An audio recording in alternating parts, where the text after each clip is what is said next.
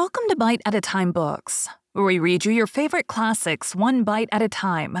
My name is Brie Carlisle, and I love to read, and wanted to share my passion with listeners like you. If you want to know what's coming next and vote on upcoming books, sign up for our newsletter at biteatatimebooks.com. You'll also find our new t shirts in the shop, including podcast shirts and quote shirts from your favorite classic novels. Be sure to follow my show on your favorite podcast platform so you get all the new episodes. You can find most of our links in the show notes. But also, our website, biteatatimebooks.com, includes all of the links for our show, including to our Patreon to support the show, and YouTube, where we have special behind the narration of the episodes. We're part of the Bite at a Time Books Productions Network.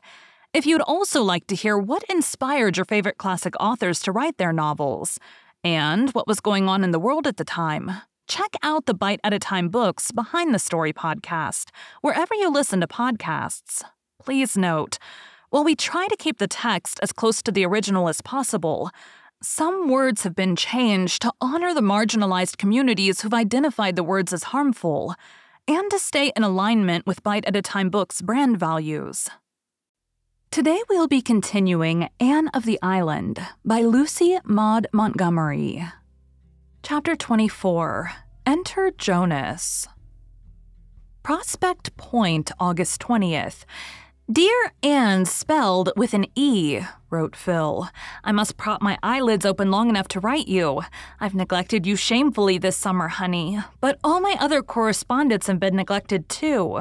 I have a huge pile of letters to answer, so I must gird up the loins of my mind and hoe in. Excuse my mixed metaphors. I'm fearfully sleepy. Last night, Cousin Emily and I were calling at a neighbor's. There were several other callers there, and as soon as those unfortunate creatures left, our hostess and her three daughters picked them all to pieces. I knew they would begin on Cousin Emily and me as soon as the door shut behind us. When we came home, Mrs. Lilly informed us that the aforesaid neighbor's hired boy was supposed to be down with scarlet fever. You can always trust Mrs. Lilly to tell you cheerful things like that. I have a horror of scarlet fever. I couldn't sleep when I went to bed for thinking of it. I tossed and tumbled about, dreaming fearful dreams when I did snooze for a minute. And at three, I wakened up with a high fever, a sore throat, and a raging headache. I knew I had scarlet fever. I got up in a panic and hunted up Cousin Emily's doctor book to read up the symptoms and I had them all. So I went back to bed and, knowing the worst, slept like a top the rest of the night. Though why a top should sleep sounder than anything else, I never could understand. But this morning I was quite well, so it couldn't have been the fever. I suppose if I did catch it last night, it couldn't have developed so soon.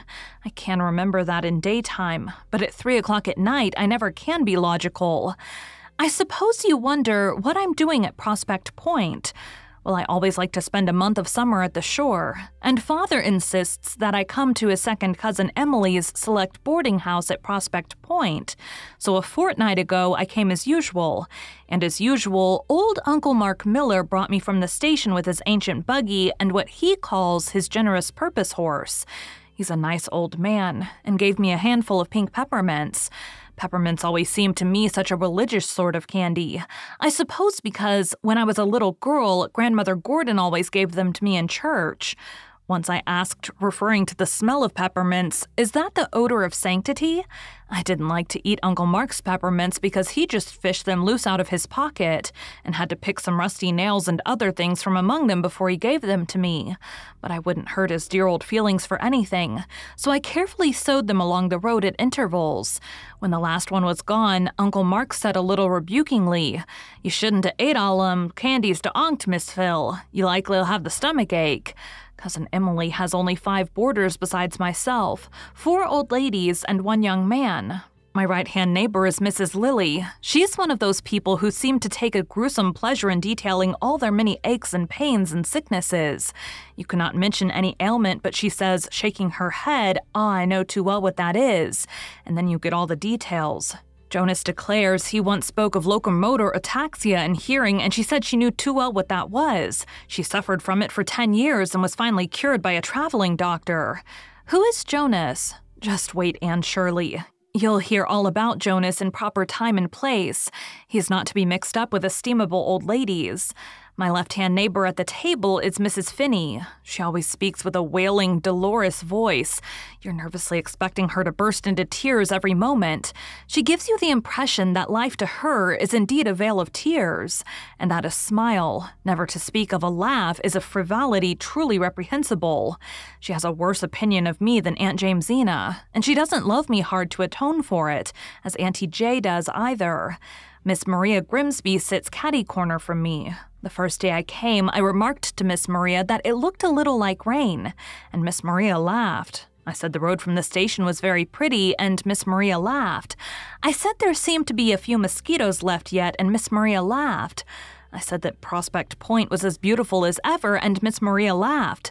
If I were to say to Miss Maria, My father has hanged himself, my mother has taken poison, my brother is in the penitentiary, and I am in the last stages of consumption, Miss Maria would laugh. She can't help it. She was born so, but it is very sad and awful. The fifth old lady is Mrs. Grant. She's a sweet old thing, but she never says anything but good of anybody, and so she is a very uninteresting conversationalist.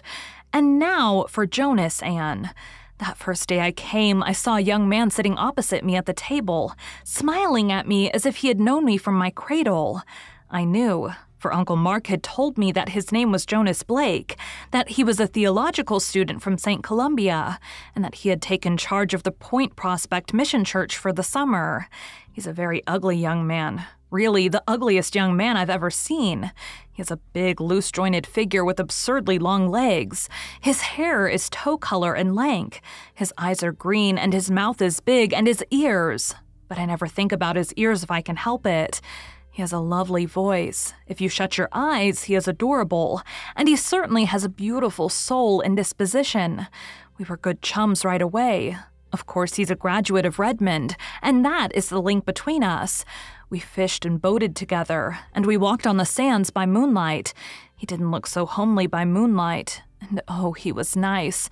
Niceness fairly exhaled from him. The old ladies, except Mrs. Grant, don't approve of Jonas because he laughs and jokes, and because he evidently likes the society of frivolous me better than theirs. Somehow, Anne, I don't want him to think me frivolous. This is ridiculous. Why should I care what a tow haired person called Jonas, whom I never saw before, thinks of me? Last Sunday, Jonas preached in the village church. I went, of course, but I couldn't realize that Jonas was going to preach. The fact that he was a minister, or going to be one, persisted in seeming a huge joke to me. Well, Jonas preached, and by the time he had preached 10 minutes, I felt so small and insignificant that I thought I must be invisible to the naked eye. Jonas never said a word about women, and he never looked at me. But I realized then and there what a pitiful, frivolous, small souled little butterfly I was, and how horribly different I must be from Jonas's ideal woman. She would be grand and strong and noble. He was so earnest and tender and true. He was everything a minister ought to be. I wonder how I could ever thought him ugly, but he really is, with those inspired eyes and that intellectual brow which the roughly falling hair hid on weekdays. It was a splendid sermon, and I could have listened to it forever, and it made me feel utterly wretched. Oh, I wish I was like you, Anne. He caught up with me on the road home and grinned as cheerfully as usual. But his grin could never deceive me again. I had seen the real Jonas. I wondered if he could ever see the real Phil, whom nobody, not even you, Anne, has ever seen yet. Jonas, I said. I forgot to call him Mr. Blake. Wasn't it dreadful? But there are times when things like that don't matter. Jonas, you were born to be a minister. You couldn't be anything else. No, I couldn't, he said soberly. I tried to be something else for a long time. I didn't want to be a minister. But I came to see at last that it was the work given me to do, and God helping me, I shall try to do it. His voice was low and reverent. I thought that he would do his work and do it well and nobly, and happy the woman fitted by nature and training to help him do it. She would be no feather blown about by every fickle wind of fancy. She would always know what hat to put on. Probably she would have only one. Ministers never have much money, but she wouldn't mind having one hat or none at all because she would have Jonas. And surely, don't you dare to say or hint or think that I've fallen in love with Mr. Blake. Could I care for a lank, poor, ugly theologue named Jonas? As Uncle Mark says, it's impossible, and what's more, it's improbable. Good night, Phil. P.S. It is impossible, but I'm horribly afraid it's true. I'm happy and wretched and scared. He can never care for me, I know. Do you think I could ever develop into a passable minister's wife, Anne? And would they expect me to lead in prayer? P.G. Thank you for joining Bite at a Time Books today, while we read a bite of one of your favorite classics. Again, my name is Bree Carlisle, and I hope you come back tomorrow for the next bite of Anne of the Island. Don't forget to sign up for our newsletter at biteatatimebooks.com and check out the shop. You can check out the show notes or our website, biteatatimebooks.com, for the rest of the links for our show. We'd love to hear from you on social media as well.